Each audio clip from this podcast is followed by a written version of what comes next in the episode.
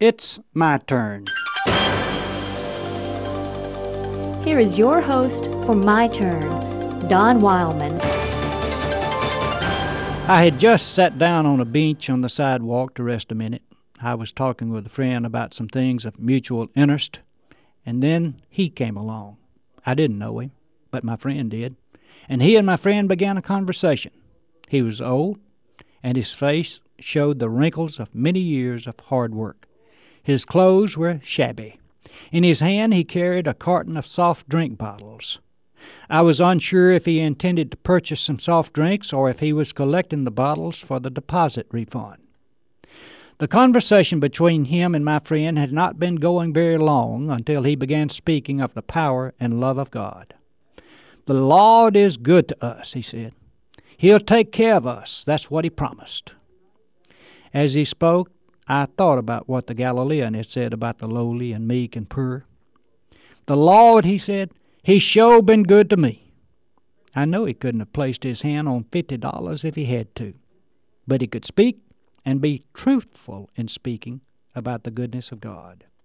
As he continued, he said, The Lord, He don't put no more on us than we can bear. He was black. He knew years and years of discrimination and rejection.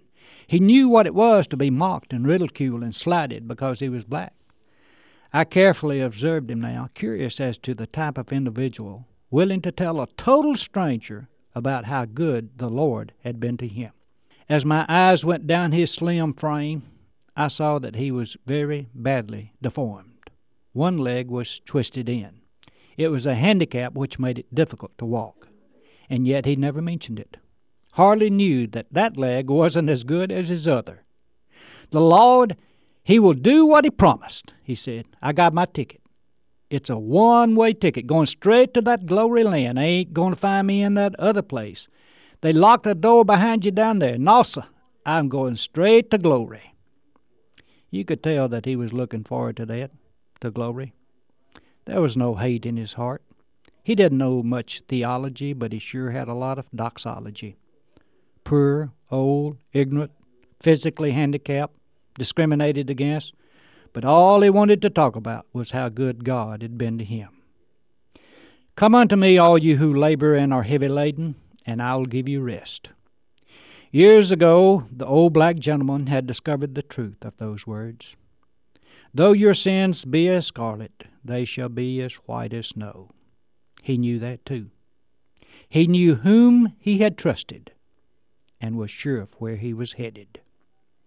The shepherd of men once remarked, The first shall be last, and the last shall be first. In heaven, I would imagine that that old black gentleman would be invited to sit at the head of the table in the honor seat. Knowing his nature, he will be surprised when the Lord requests that he move up to that high position.